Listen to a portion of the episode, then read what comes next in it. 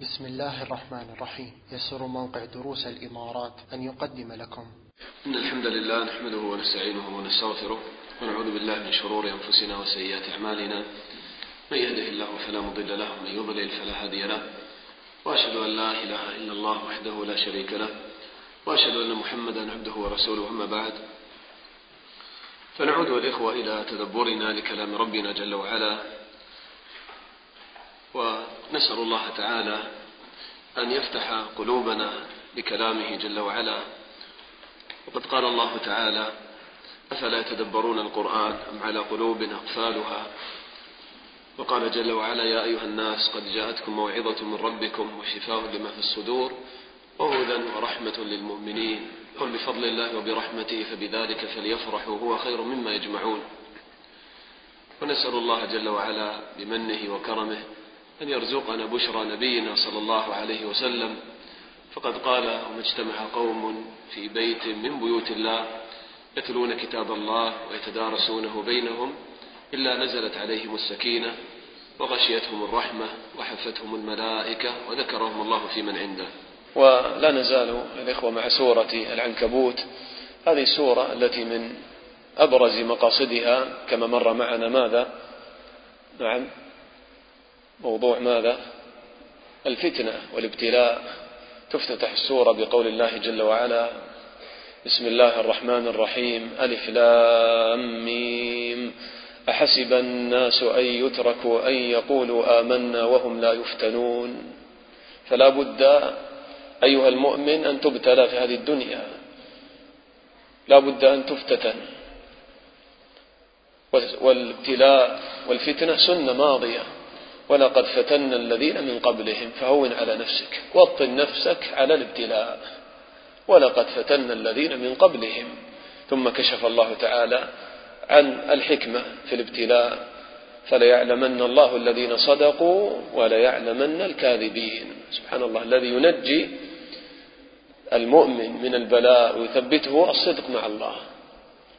فليعلمن الله الذين صدقوا وليعلمن الكاذبين. ويجازي الله تعالى الناس بأعمالهم. من ثبت في الابتلاء وصدق مع الله ومن كان ضعيفا فتنازل عن دينه وترك إيمانه. ثم الذي يكفر بالله أو يترك الإيمان ويترك سنة النبي صلى الله عليه وسلم مثلا حتى يفر من البلاء. هل يظن أنه سيفر من عقاب الله ومن الفتنة. كلا هذا ظن كثير من الناس أنه يتنازل عن دينه. لماذا؟ يقول حتى لا أبتلى وحتى لا أفتتن. فيقول الله تعالى أم حسب الذين يعملون السيئات أن يسبقون ساء ما يحكمون؟ ثم يأتي أعظم شيء يثبت المسلم في الفتنة والابتلاء. أن تتذكر لقاء الله. وأن تشتاق للقاء ربك جل وعلا فيهون عليك كل شيء. فتصبر في سبيل الله تحتسب الأجر لأنك ستلقى ربك جل وعلا. وأنت قد ثبت على دينك فتلقاه جل وعلا بالرضوان والنعيم. من كان يرجو لقاء الله فإن أجل الله لآت. وكل آت قريب الإخوة. ما دام أن أجل الله لآت وكل آت قريب فاصبر أيها المشتاق للقاء ربه. واثبت على البلاء وهو السميع العليم يسمعك ويسمع دعائك ومناجاتك له جل وعلا وهو العالم بحالك لا تحزن وهو السميع العليم. ومن جاهد فإنما يجاهد لنفسه. تذكر أن ثباتك وصبرك وجهادك في الفتنة الله تعالى غني عنه. وإنما هذا راجع إلى نفسك. فيزداد المسلم إقبالا على الله وثباتا أن الإنسان إذا علم أن العمل الذي يعمله إنما يعود لنفسه يجتهد فيه من طبيعة الإنسان. قالوا من جاهد فإنما يجاهد لنفسه إن الله لغني عن العالمين. غني عن جهادنا وصبرنا وعبادتنا. إن الله لغني عن العالمين. نحن الفقراء إلى الله. وإذا ثبتنا في زمان الفتنة إنما نثبت حتى نسعد في الدنيا والآخرة لأجل أنفسنا. إذا جاهدنا أنفسنا وجاهدنا في الدعوة إلى الله وأمرنا بالمعروف ونهينا عن المنكر وجاهدنا في سبيل الله فهذا كله راجع إلينا نحن. نحن الذين نستفيد. نحن الذين نسعد في الدنيا والآخرة. إن الله لغني عن العالمين. توقفنا عند هذه الآية. ثم يقول الله تعالى تأمل إلى هذه المقدمة العظيمة الجليلة في موضوع الفتنة والابتلاء. يقول الله تعالى بعد ذلك والذين آمنوا وعملوا الصالحات لنكفرن عنهم سيئاتهم ولنجزينهم أحسن الذي كانوا يعملون. لأن الإنسان الإخوة مهما جاهد نفسه وصبر وثبت أمام الفتن لا بد أن يزل أحيانا. وكما قال النبي صلى الله عليه وسلم كل بني آدم خطاء وخير الخطائين التوابون. فالله تعالى أيضا هنا يبشر المبتلى والذي يجاهد نفسه يبشره بأنه إذا زل وعاد إلى الله فالله تعالى يكفر سيئاته ويجزيه أحسن الذي كان يعمل. قال والذين آمنوا وعملوا الصالحات إيمان صادق يثمر العمل الصالح. والذين آمنوا وعملوا الصالحات لنكفرن عنهم سيئاتهم. فلا تحزن المبتلى أيها المجاهد لنفسه. فإن وقعت في شيء فالله تعالى يكفر سيئاتك. لنكفرن عنهم سيئاتهم. ولنجزينهم. لما دفع المرهوب السيئات جلب لك المطلوب بالحسنات. قال ولنجزينهم أحسن الذي كانوا يعملون. تأمل كيف قال ولنجزينهم أحسن أحسن أعمالك. الله تعالى لا يضيعها. فكيف بباقي الأعمال؟ فيحفظها الله تعالى. لك ويجزيك أحسن الجزاء أحسن الذي كانوا يعملون. فتفوز بالحسنات العظيمة. وتكون مرتبتك عند الله بحسب غالب أعمالك وإيمانك. يعني الإنسان الإخوة لا شك تصيبه فترات ما يكون هذا العمل هو أحسن أعماله. ما يقول الله تعالى خلاص لا أنا أجزيك على أدنى مرتبة كنت فيها في الدنيا في أعمالك وإيمانك لا. بل فضل الله تعالى عظيم. يجزيك أحسن الذي كنت تعمل. فما درجتك في إيمانك عموما؟ وكيف كان صبرك وثباتك ودينك؟ ولا تنسى هذه الأعمال العظيمة التي قمت بها فتجزى بها. ويتجاوز عن السيئات والفترات التي كنت متكاسلا فيها أو متثبطا عن العمل. فيجزيك الله تعالى أحسن الذي كنت تعمل. قال ولنجزينهم أحسن الذي كانوا يعملون. وهنا الإخوة فائدة تتعلق بالآيات المتشابهة في القرآن. في سورة النحل يقول الله تعالى ما عندكم ينفد وما عند الله باق.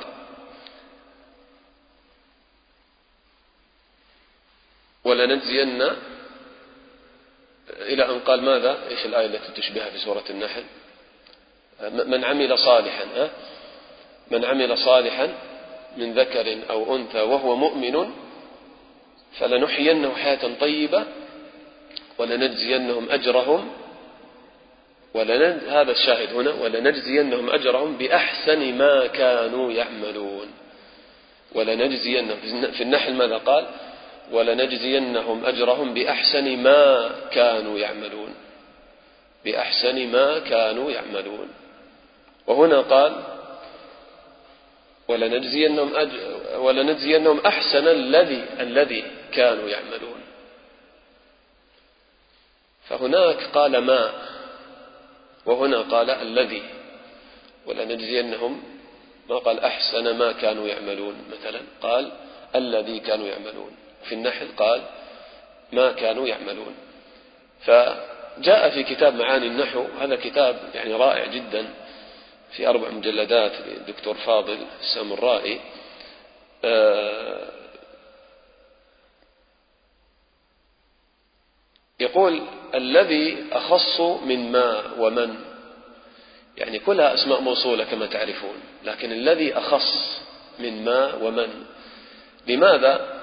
لأن ما ومن لها معاني كثيرة غير الموصولية تأتي ماذا؟ ما تأتي ماذا؟ أه؟ استفهام ونفي يعني لها معاني أخرى بخلاف الذي ما تأتي إلا على هذا المعنى اسم موصول فتأمل قول الله تعالى ويقولون طاعة فإذا برزوا من عندك بيت طائفة منهم غير الذي تقول والله يكتب ما يبيتون. قال ويقولون طاعة ركز الآن. فإذا برزوا من عندك هؤلاء المنافقون يقولون أمامك طاعة ونطيعك يا رسول الله. ويقولون طاعة فإذا برزوا من عندك قال بيت طائفة منهم غير الذي تقول الذي تقول الذي تقول يعني الذي يتكلم به النبي صلى الله عليه وسلم في المجلس هذا كلام واضح وهو أعرف مما يبيتون. فأخص الذي أخص وأوضح في التعريف أوضح في التعريف من ما ما فيها إبهام لأن معناها أيضا يعني واسع فكذلك أصبح فيها يعني إبهام أكثر من الذي أما الذي أخص. فهنا ناسب أن يقول غير الذي تقول لكن لما ذكر ما يبيتون قال والله يكتب إيش؟ ما يبيتون. يعني الذي يبيتونه ما الذي يبيتونه أمر خفي. نعم يبيتون المكر يبيتون أشياء كثيرة. قد يعرف بعضها ولا يعرف البعض الآخر. لكن الذي يقوله النبي صلى الله عليه وسلم واضح ومعروف. فقال فالذي يقوله أعرف مما يبيتون لأن الأول معلوم عند المخاطب متفق عليه بخلاف ما يبيتون فإنه مجهول عنده. فاستخدم الذي التي أخص. وذلك تأمل قال ولهن مثل الذي عليهن بالمعروف. في حقوق النساء الحقوق معروفة معلومة. فقال ولهن مثل الذي الذي عليهن بالمعروف. لكن لما ذكر المهر قال ولا يحل لكم أن تأخذوا مما آتيتموهن شيئا لأن المهر الأصل يكون إيش؟ غير محدد. المهم هنا الإخوة يعني تأمل هنا السياق هنا يتكلم عن من؟ يتكلم عن المؤمنين الذين يبتليهم الله تعالى قال والذين آمنوا وعملوا الصالحات لنكفرن عنهم سيئاتهم. فلما كان السياق خاصا يعني بالمؤمنين آه، أيضا كان الجزاء يعني آه، في جزاء المؤمنين أيضا يعني خاصا بهم له خصوصية والشيء الذي له خصوصية يكون له مزية ويعني يكون له شرف. فقال ولنجزينهم أحسن الذي كانوا يعملون. أحسن الذي كانوا يعملون. ناسب أن يستخدم الذي التي فيها التخصيص لأن السياق هنا خاص بالمؤمنين بخلاف سورة النحل. سورة النحل دعوة عامة لكل إنسان أن يقبل على الإيمان والعمل الصالح. من عمل صالحا من ذكر أو أنثى وهو مؤمن. فلنحيينه حياة طيبة ولنجزينهم أجرهم بأحسن ما كانوا يعملون. فلما كان السياق عام ودعوة عامة للناس فاستخدم من في البداية التي تدل على العموم بخلاف هنا قال والذين ما قال من عمل صالحا وهو مؤمن لا لأنه خاص بالمؤمنين هؤلاء الذين يبتلون. فهذا يعني معنى دقيق جدا وسبحان الله هذا يدلنا الإخوة على أن القرآن في غاية يعني الدقة والروعة وما تأتي كلمة إلا يعني لحكمة. قال والذين آمنوا وعملوا الصالحات لنكفر عنهم سيئاتهم ولنجزينهم أحسن الذي كانوا يعملون. ثم يقول الله تعالى ووصينا الإنسان بوالديه حسنا. طيب إيش علاقة هذه الآية بما قبلها؟ ترى انتقالا مفاجئا إلى الوصية بالوالدين.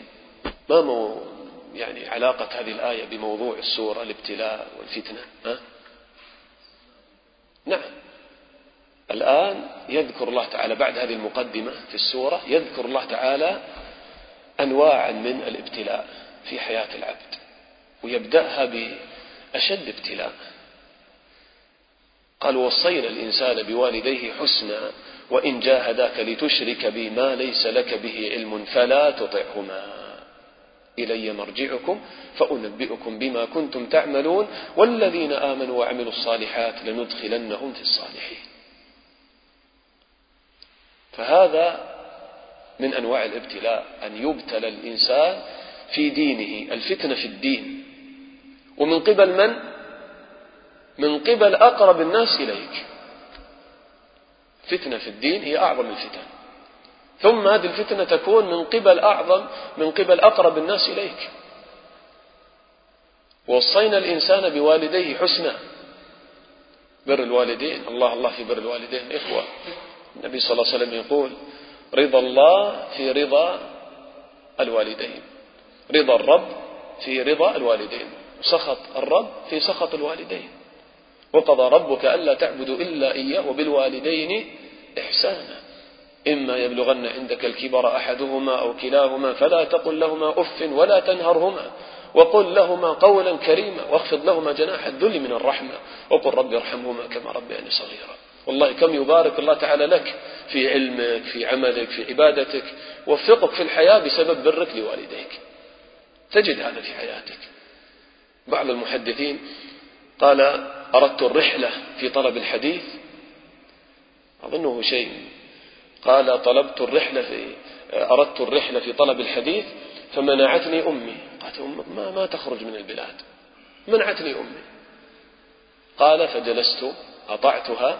قال فبورك لي في الحديث. بورك لي في الحديث. أصبح إماما من أئمة المحدثين وراويا من رواة الحديث. فالإنسان إخوة يحرص كل الحرص على بر الوالدين. ووصينا الإنسان بوالديه حسنا. وإن جاهداك لتشرك بي هذه فتنة. جاهداك. جهاد. بذل الجهد. والطاقة في أن ترجع عن دينك. أو صورة أخرى. أن تترك طاعة الله. يقول لك يا ابني ليش ربيت اللحية هذه؟ لا لابد تحلق اللحية لابد تطيل ثوبك. ما أريد الاستقامة. يجد الإنسان أحيانا بعض هذه الأمور. وقال الحسن البصري رحمه الله إذا منعته أمه من صلاة الجماعة في العشاء شفقة عليه فلا يطيعها. كما ذكره البخاري في صحيحه. ف وإن جاهداك لتشرك بي. جاهداك على الشرك أو للمعصية. ما ليس لك به علم الشرك. هل عليه دليل؟ ها؟ قال ما ليس لك به علم. إذن هذه الجملة لأجل ماذا؟ ها؟ لأجل إبطال ماذا؟ الشرك وأنه ليس للشرك دليل وعلم وبرهان. قال وإن جاهداك لتشرك بي ما ليس لك به علم. هذه الجملة تتكرر كثيرا تقرن كثيرا مع الشرك. لبان أن الشرك إنما يقوم على جهل وأوهام وظنون. ويا قوم ما لي يدعوكم إلى النجاة وتدعونني إلى النار تدعونني لأكفر بالله وأشرك به ما ليس لي به علم. وأنا أدعوكم إلى العزيز الغفار. قال ما ليس لك به علم فلا تطعهما فلا تطعهما في الشرك وفي المعصية. اثبت على دينك. ما الذي يثبتك؟ قال إلي مرجعكم. فأنبئكم بما كنتم تعملون. سبحان الله السورة تذكر المسلم بلقاء الله والرجوع إلى الله. كما افتتحت بهذا. من كان يرجو لقاء الله فإن أجل الله لآت فكذلك هنا قال إلي مرجعكم. اصبر واثبت سترجع في النهاية إلى ربك. ماذا سينفعك أن تطيع الوالدين في الشرك وفي المعصية ثم غدا تعاقب؟ الدنيا زائلة والآخرة هي الباقية. هناك الجزاء الحقيقي. قال إلي مرجعكم فأنبئكم بما كنتم تعملون. سترى ثباتك سترى برك لوالديك صلاتك عدم طاعتك لوالديك في معصية الله وفي الكفر وفي الشرك. كم سيكون لهذا العمل من الأجر والثواب عند الله؟ ما تدري. لما يفتتن الإنسان يمتحن هنا الإخوة يظهر الإيمان الصادق الإيمان الذي يكون له وزن عند الله. خاصة في الفتنة الإخوة الإيمان يكون له وزن عظيم عند الله لأن هنا يظهر كمال الإخلاص والصدق مع الله. يظهر الإخلاص هنا. الإنسان لما يكون في حالة عادية يطيع ممكن لأجل العادة التي تربى عليها لكن لما يفتتن ويقدم أمر الله على الدنيا وما فيها ولو كان من أقرب الناس إليه ولو كان والديه قدم أمر الله لا طاعة لمخلوق في معصية الخالق. هنا يكون لهذا الإيمان وزن عظيم. لما يثبت على دينه ويفتتن ويترك يعني الدنيا وما فيها لأجل الثبات على سنة من سنن النبي صلى الله عليه وسلم. كم يكون لهذا من الأجر عند الله تعالى؟ ما تدري. قال إلي مرجعكم فأنبئكم بما كنتم تعملون. وطبعا هذه الآية الإخوة يعني نزلت في من؟ قصة من؟ سعد بن أبي وقاص رضي الله عنه. كما ثبت هذا عند الترمذي كما ذكرها هذه القصة ابن كثير جاءت مختصرة في صحيح مسلم وأيضا مطولة في كتاب الفضائل وعند الترمذي. فذكر يعني سعد قصته مع أمه سعد بن وقاص رضي الله عنه لما أسلم أمه بقيت على الكفر. فقالت له أليس قد أمرك الله بالبر؟ تعرف أن هذا الدين يأمرهم بالبر بر الوالدين. أليس قد أمرك الله بالبر؟ والله لا أطعم طعاما ولا أشرب شرابا حتى أموت أو تكفر. فتأمل مثل هذه الفتنة يعني تخيل أمك أمامك هكذا. سبحان الله راكب رأس الشيطان وما في مجال. إما أن تكفر وإما أن أموت. ترى أمك تموت أمامك. حتى جاء في رواية أنها مكثت يومين بدون طعام ولا شراب. حتى قالت له سأموت حتى تعير بقاتل أمه. فقام سعد رضي الله عنه لما رأى الموقف قد يعني اشتد. كانوا يعني يعني كان أهلها إذا يعني رأوها هكذا واشتد عليها التعب كانوا يفتحون فاها وفمها بالقوة ويدخلون الطعام فيه. لكن أصرت وأصرت حتى ضعفت واشتد الأمر فقال لها يا أمة لو كانت لك مئة نفس فخرجت نفسا نفسا لن أرجع عن دين محمد. بس قطع الموضوع. انتهى. وهكذا مصعب بن عمير رضي الله عنه أيضا ابتلي قريبا من هذا البلاء. ف كان يعني مصعب رضي الله عنه يعني شابا مترفا قبل الإسلام في نعيم و فلما أسلم كذلك أمه يعني بقيت على الكفر فتبرأت منه ومنع من المال والترف فأصبح من فقراء الصحابة رضي الله عنه. يقول علي رضي الله عنه أيضا هذا جاء عند الترمذي. قال جئت المسجد فطلع علينا مصعب بن عمير في بردة له مرقوعة. طلع علينا مصعب بن عمير رضي الله عنه في برع في بردة له مرقوعة. وكان أنعم غلام بمكة. فلما رآه رسول الله صلى الله عليه وسلم ذكر ما كان فيه من النعيم ورأى حاله التي هو عليها فذرفت عيناه صلى الله عليه وسلم عليه. ثم قال صلى الله عليه وسلم أنتم اليوم خير أم إذا غدي على أحدكم بجفنة من خبز ولحم؟ هل أنتم اليوم خير هكذا في فقر؟ أم إذا فتحت عليكم الفتوح ويجاع على أحدكم بجفنة من خبز ولحم؟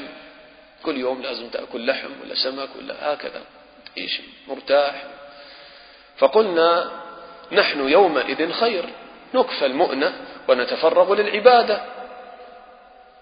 قالوا زمان الغنى والأموال أحسن نتفرغ لعبادة الله أنه نكفى المؤنة والعمل فيأتينا الطعام بعد ذلك نتفرغ لطاعة الله. ما يكون عندنا هم آخر للجري خلف الدنيا ولقمة الرزق. خلاص نتفرغ للعبادة.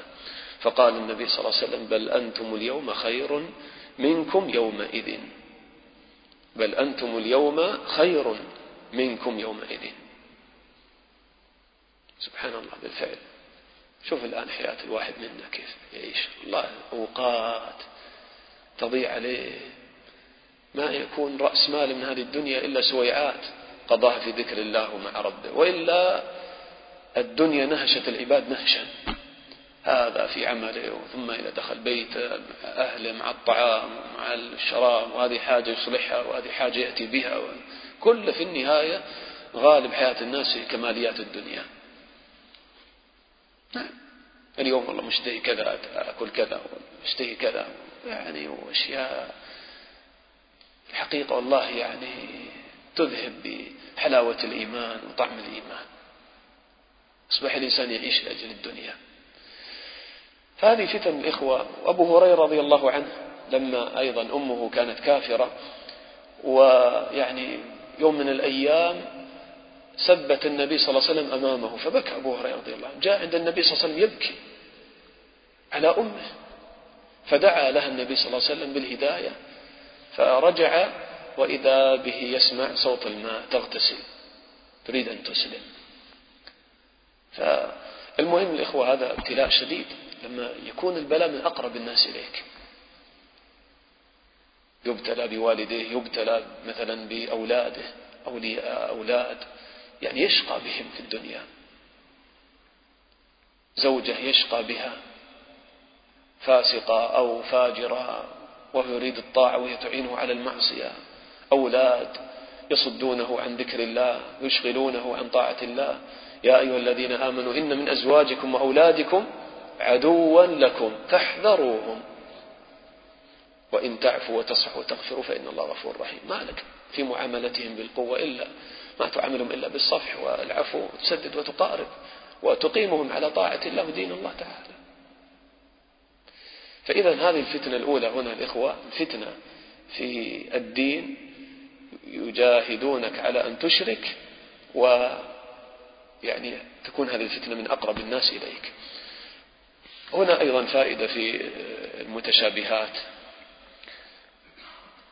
جاء ما يشبه هذه الآية في سورة ماذا؟ نعم. يا إخوان. في سورة لقمان وفي سورة أيضا الأحقاف. طيب في سورة العنكبوت قال وصينا الإنسان بوالديه حسنا. وفي سورة الأحقاف قال وصينا الإنسان بوالديه إحسانا. لكن لم يرد هذا في لقمان. فبعضهم ذكر أن آه، أو الشاهد هنا الخلاصة تلاحظون أن سياق الآية في سورة الأحقاف جاء في الأبوين المسلمين. وصينا الإنسان بوالديه إحسانا حملته أمه كرها ووضعته كرها وحمله وفصال ثلاثون شهرا حتى إذا بلغ أشده وبلغ أربعين سنة قال ربي أوزعني أن أشكر نعمتك التي أنعمت علي وعلى والدي. هنا الكلام عن أبوين مسلمين. ف والله أعلم هنا جاء جاءت الوصية بالإحسان وفيها يعني مبالغة ويعني تأكيد أكثر. إحسانا زيادة في المبنى تدل على الزيادة في ماذا؟ في المعنى. فإحسانا أبلغ من حسنا فلما كان السياق هناك مع الوالدين المسلمين ناسب أن يعني يبالغ في الإحسان في الوصية بالإحسان. إحسانا لكن هنا لما كان الأصل هنا أن الوالدين مشركان فقال وصينا الإنسان بوالديه حسنا حسنا يعني عاملهم بالحسن. المعروف لكن يعني لا يطيعهم في الشرك. طيب.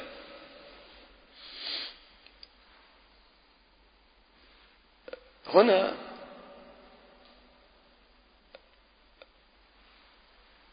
قال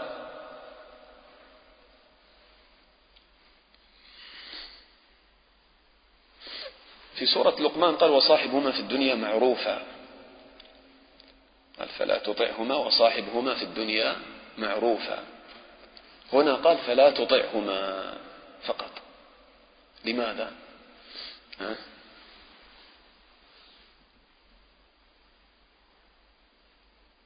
وصاحبهما في الدنيا معروفا. وهنا قال ماذا؟ فلا تطعهما.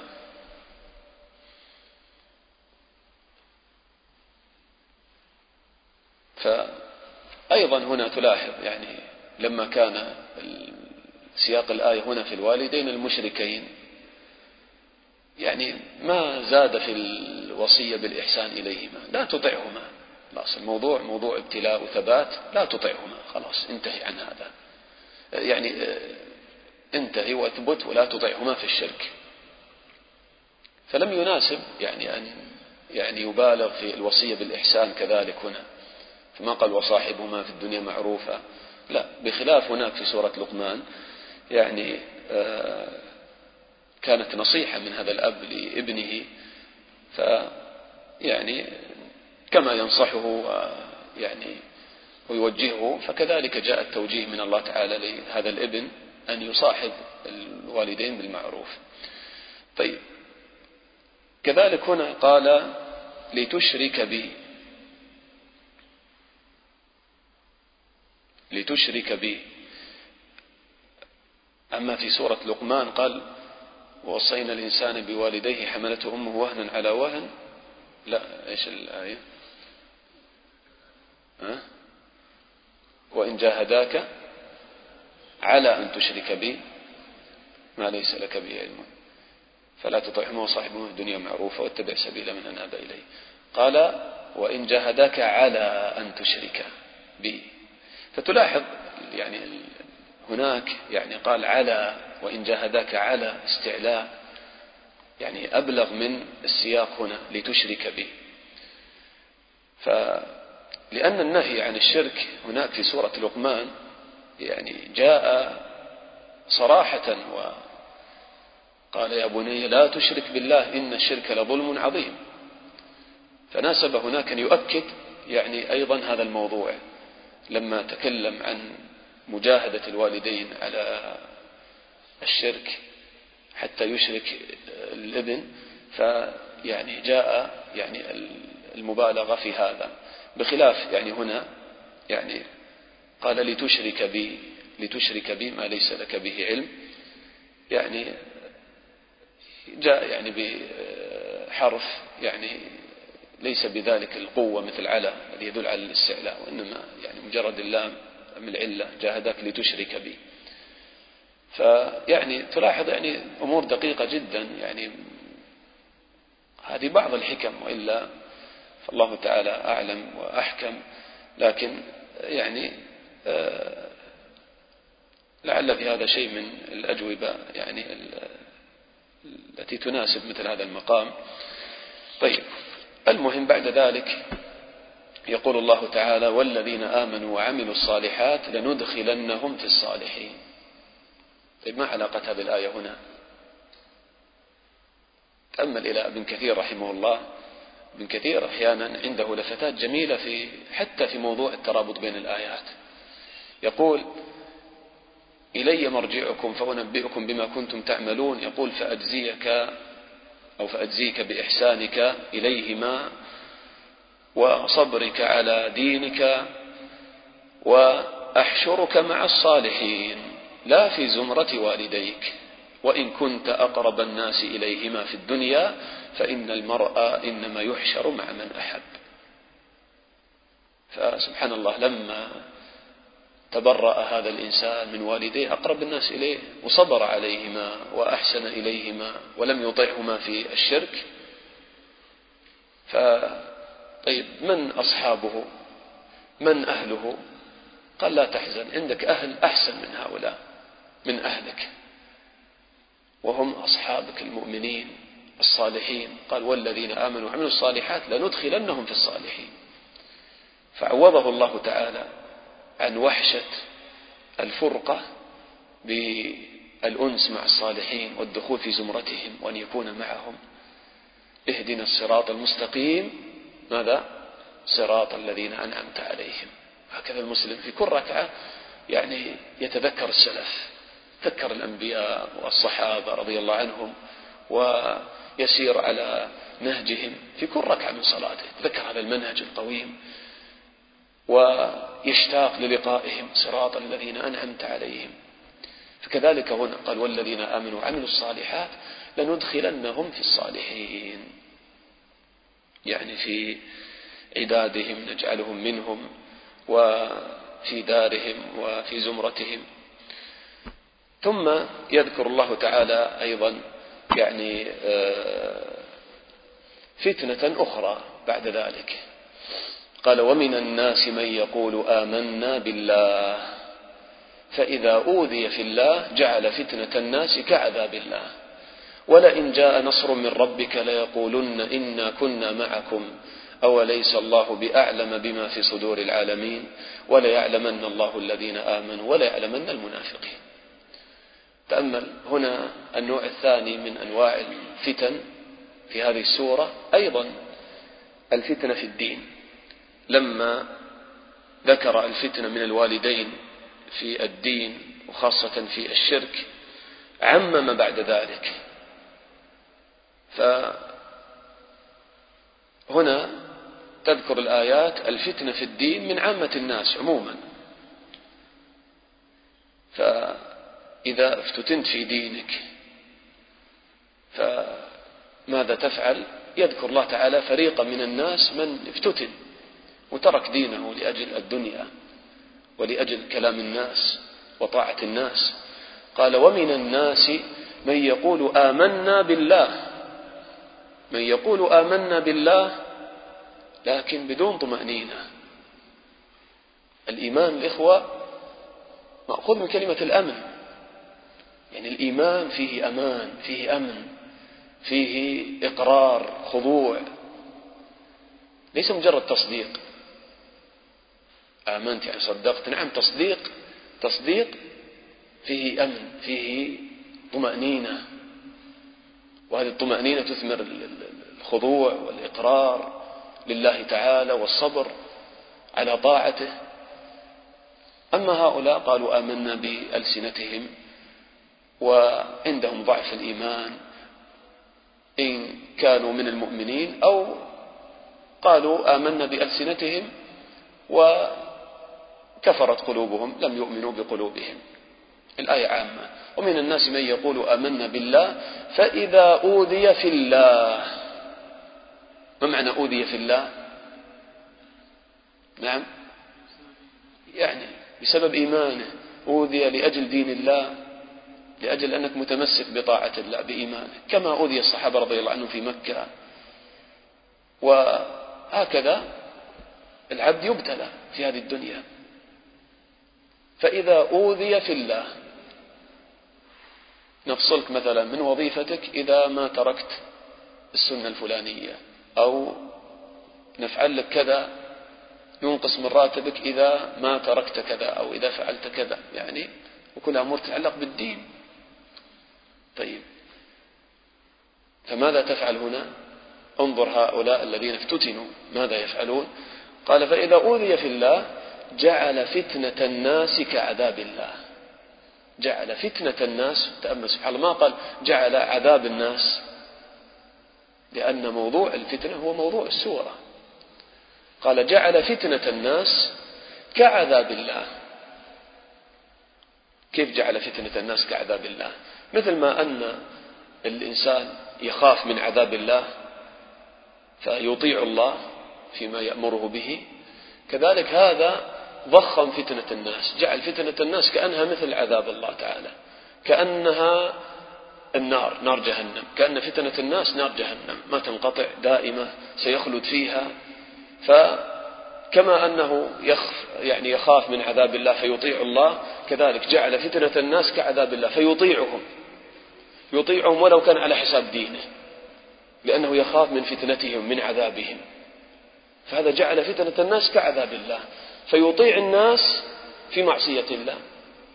يطيع الناس ويتنازل عن دينه خوفا من عذابهم وفتنتهم. وكأن عذاب الناس خالد ولا ينقطع وشديد وأليم مثل النار لضعف بصيرته. فلا تنخدع. هذا طيب لو عذبك في الدنيا. أيام معدودة ثم تنتقل إلى الجنة. هذا لو فصلك من وظيفتك أو أنقص من راتبك. رزق في الدنيا والله تعالى هو الرزاق. فلماذا تضخم الموضوع؟ فتنة الناس تليق بهم بالناس الضعفاء العاجزين الفقراء. فلا تجعل فتنة الناس مثل عذاب الله تعالى. بل اعرف أن هؤلاء مهما كادوا مهما فعلوا فلن يضروك شيئا. واعلم أن الأمة لو اجتمعت على أن ينفعوك بشيء لم ينفعوك إلا بشيء قد كتبه الله لك. وإن اجتمعوا على أن يضروك بشيء لم يضروك إلا بشيء قد كتبه الله عليك. مجرد هذه أيام معدودة ثم ألقى ربي جل وعلا. فلا تجعل فتنة الناس كعذاب الله. اصبر واثبت. جعل فتنة الناس كعذاب الله. فهذا الإخوة كما قلنا لضعف بصيرته هنا كلام يعني لابن القيم رحمه الله في هذا يقول جعل فتنة الناس كعذاب الله كعذاب الله يعني الذي فر منه المؤمنون بالإيمان. فأنت تؤمن وتطيع الله حتى تفر من عذابه. فهذا جعل فتنة الناس كعذاب الله. قال فالمؤمنون لكمال بصيرتهم فروا من ألم عذاب الله إلى الإيمان وتحملوا قال وتحملوا ما فيه من الألم الزائل. تحملوا فتنة الناس فيها ألم زائل. قال وتحملوا ما فيه ما في الإيمان والثبات من الألم الزائل الذي يأتي من قبل فتنة الناس. المفارق عن قريب وهذا لضعف وهذا يعني الإنسان الآخر لضعف بصيرته فر من ألم عذاب أعداء الرسل إلى موافقتهم. هذا لضعف بصيرته. فر من ألم عذاب الأعداء فر من ألم فتنة الناس إلى موافقتهم فوافقهم على ما يريدون. ففر من ألم عذابهم إلى ألم عذاب الله. فجعل ألم فتنة الناس في الفرار بمنزلة ألم عذاب الله. وغبن كل الغبن إذ استجار من الرمضاء بالنار. وفر من ألم ساعة إلى ألم الأبد. أنت إذا تنازلت عن دينك. طيب. ممكن يرفعوا يرفعون عنك العذاب. تعيش أيام معدودة ثم تموت وإذا بالعذاب الطويل الذي لا ينتهي. والعذاب الشديد. يغمس. يعني رجل من أهل الجنة. يعني آه، الحديث نعم يغمس. يعني رجل كان منعما في الدنيا نعم في الدنيا. عنده النعيم وكان يعني في الدنيا منعم. يغمس غمسة في النار. هذا كافرا يغمس غمسة في النار ثم يخرج منها. هل رأيت خيرا قط؟ هل مر بك نعيم قط؟ قل لا يا رب. ينسى كل شيء. لا. فلماذا الإنسان هكذا يؤثر الدنيا على الآخرة؟ اصبر صبر ساعة ثم تنتقل إلى يعني النعيم الخالد المقيم. تتخلص من العذاب. ومن الناس من يقول آمنا بالله فإذا أوذي في الله جعل فتنة الناس كعذاب الله. جعل فتنة الناس كعذاب الله. هذا في حال الشدة. وأما في حال يعني الرخاء كيف يتصرف أيضا؟ أيضا يفتتن بالرخاء. شوف كيف يفتتن في الشدة. ثم يذكر الله تعالى فتنته في الرخاء. قال ولئن جاء نصر من ربك ليقولن إنا كنا معكم. إذا جاءت الغنائم نصر من ربك ورزق المسلمون بغنائم وأموال وإنا كنا معكم. يعني في الظاهر كنا معكم. أعطونا شيئا من هذه الأموال نحن مسلمين معكم. فهكذا يعني يكون يعني مقصوده المال والدنيا.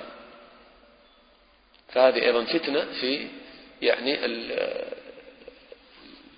المال والرخاء. ولئن جاء نصر من ربك ليقولن إنا كنا معكم. فالآن إنسان يعني ما لا يعني صلة بنصر الدين والإجتهاد في طاعة الله وكذا. لكن لما مثلا يعني يفتح على المسلمين و فيأتي يقول أعطوني من المال. أين صدقك مع الله تعالى؟ فقط تراعي مصالحك الشخصية. ف ولئن جاء نصر من ربك ليقولن إنا كنا معكم. وهذا كما قال الله تعالى الذين يتربصون بكم فإن كان لكم فتح من الله قالوا ألم نكن معكم؟ وإن كان للكافرين نصيب قالوا ألم نستحوذ عليكم ونمنعكم من المؤمنين؟ فهذا شأن المنافق. قال أوليس الله بأعلم بما في صدور العالمين؟ فالله تعالى يعلم ما في الصدور ويجازي كلا بعمله. وهنا طبعا في قراءة ليقولن وفي قراءة ليقولن. ليقولن إنا كنا معكم أو ليقولن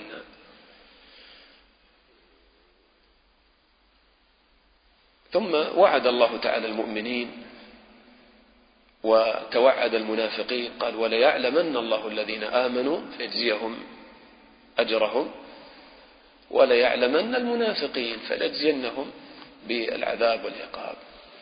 وذكر الله تعالى هنا يعني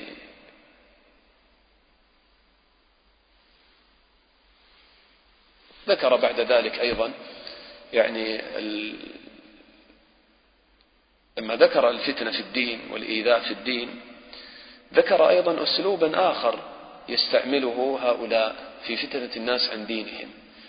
هناك أسلوب الشدة والإيذاء فتنة وهناك أسلوب الإغراء. فقال وقال الذين كفروا للذين آمنوا اتبعوا سبيلنا ولنحمل خطاياكم. وما هم بحاملين من خطاياهم من شيء إنهم لكاذبون. وليحملن أثقالهم وأثقالا مع أثقالهم وليسألن يوم القيامة عما كانوا يفترون. فتأمل إلى يعني ترابط الآيات. فهنا يذكر الله تعالى يعني كيف هؤلاء يفتنون الناس. فيذكر أسلوبا آخر أيضا وهو أسلوب التغرير وقال الذين كفروا للذين آمنوا اتبعوا سبيلنا ولنحمل خطاياكم. اتبعوا سبيلنا ولنحمل خطاياكم. وهذا في الحقيقة من يعني عظم الجرأة على الله والجهل بالله والغرور والعياذ بالله. فكان هذا قول يعني صناديد قريش وكفار قريش. كما قال مجاهد رحمه الله ثبت عنه عند ابن جرير أنه قال قال قول كفار قريش بمكة لمن آمن منهم. يقولون آه لئن بعثنا نحن أو قال يقولون لا نبعث نحن ولا أنتم. فاتبعونا.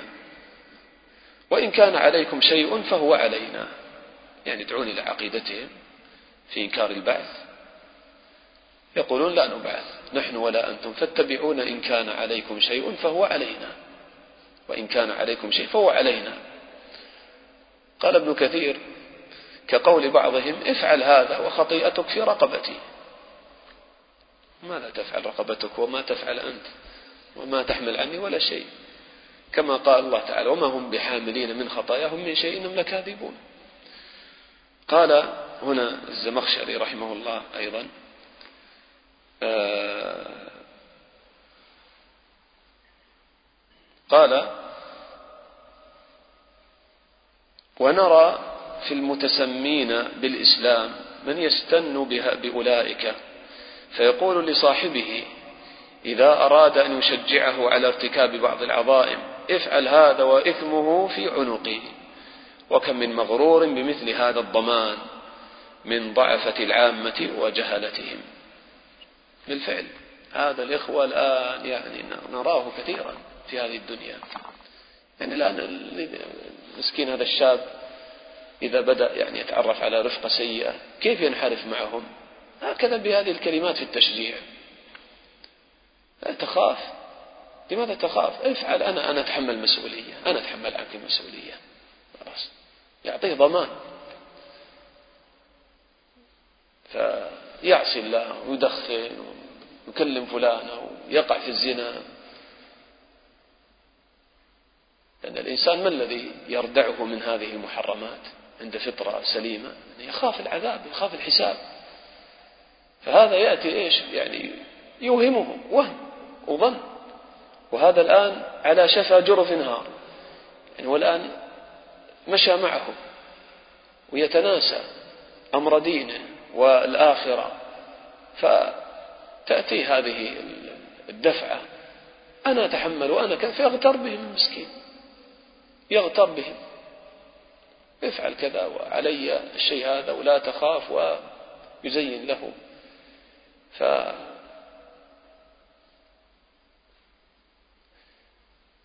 قال وما هم بحاملين من خطاياهم من شيء. وما هم بحاملين. تمال إلى التأكيد يعني كيف جاء بالجملة الاسمية التي تدل على الثبات. وما هم ما قال وما يحملون مثلا بالفعل لا قال بالجملة الاسمية. وما هم بحاملين أيضا باسم الفاعل بحاملين من خطاياهم من شيء. إنهم لكاذبون. بل الأمر يعني يرجع عليهم وليحملن أثقالهم وأثقالا مع أثقالهم. كما قال الله تعالى ليحملوا أوزارهم كاملة يوم القيامة ومن أوزار الذين يضلونهم بغير علم. ألا ساء ما يزرون وكما قال النبي صلى الله عليه وسلم من سن في الإسلام سنة سيئة كان عليه وزرها وزر من عمل بها بعده من غير أن ينقص من أوزارهم شيء. فقال وليحملن أثقالهم وأثقالا مع أثقالهم. يعني هو السبب في إضلاله. وكل له جزاؤه. ولا يظلم ربك أحدا. هذا الذي يعني يغري الناس بالباطل ويفتن الناس. كم سيتحمل؟ بالله عليكم هذا الذي ينشر الفساد ينشر البدع مثلا. صاحب فكر منحرف يضل الناس. ويفتي لهم بفتاوى عجيبة وغريبة في تحليل ما حرم الله في أن الذهاب مثلا إلى القبور للدعاء ودعاء الأموات ليس بشرك وليس فيه شيء وبتحليل الربا وتحليل كذا و كم سيتحمل من عذاب الناس من يعني سيئات الناس؟ وهذا الذي مثلا يغني أو يمثل أو كم يسمع الناس من صوته ومن أغانيه ومن يعني فأمر شديد. فقال ويحملون أثقالهم وأثقالا مع أثقالهم. والعكس كذلك المسلم يعني عليه أن يدخر لنفسه أعمال يكون له يعني ذكر طيب وسنة حسنة في الناس يذكر بها يكون له ذخر عند الله تعالى. إذا مات يكون له عمل صالح في الدنيا يكتب الله تعالى به الحسنات إلى يوم يلقاه أو سنوات وأعوام مديدة. إذا مات ابن آدم انقطع عمله إلا من ثلاث صدقة جارية أو علم ينتفع به أو ولد صالح يدعو له. قال ولا يحملن أثقالهم وأثقالا مع أثقالهم ولا يسألن يوم القيامة عما كانوا يفترون. هذا افتراء على الله يحملن لما يقولون. ولنحمل خطاياكم افتراء وكذب قال ولا يسألن يوم القيامة عما كانوا يفترون. لعلنا نقف هنا الوقت أدركنا. نعم. ويعني بعد ذلك السورة أيضا تذكر فتنا أخرى ولكن من خلال قصص الأنبياء. وكل قصة ومشهد من هذه المشاهد في هذه القصص تذكر لمناسبة هذا مع السورة ومقصود السورة. فيأتي هذا معنا إن شاء الله في الدرس القادم. نسأل الله تعالى أن يجعل القرآن العظيم ربيع قلوبنا ونور صدورنا. والحمد لله رب العالمين. صلى الله وسلم على نبينا محمد وعلى آله وصحبه أجمعين. طبعا نسيت أن أذكر يعني في قول الله تعالى جعل فتنة الناس كعذاب الله. يعني الحمد لله في ديننا يعني رحمة ويسر. فالإنسان إذا أكره على كلمة الكفر فقالها بلسانه وقلبه مطمئن بالإيمان فلا يؤاخذه الله تعالى. يعني إذا أكره على هذا هذا من رحمة الله تعالى بهذه الأمة. إلا من أكره وقلبه مطمئن بالإيمان ولكن من شرح بالكفر صدرا فعليه غضب من الله. ف يعني هذا من رحمة الله تعالى بهذه الأمة ونسأل الله أن يرحمنا ويعفو عنا والحمد لله رب العالمين. صلى الله وسلم على نبينا محمد وعلى آله وصحبه أجمعين.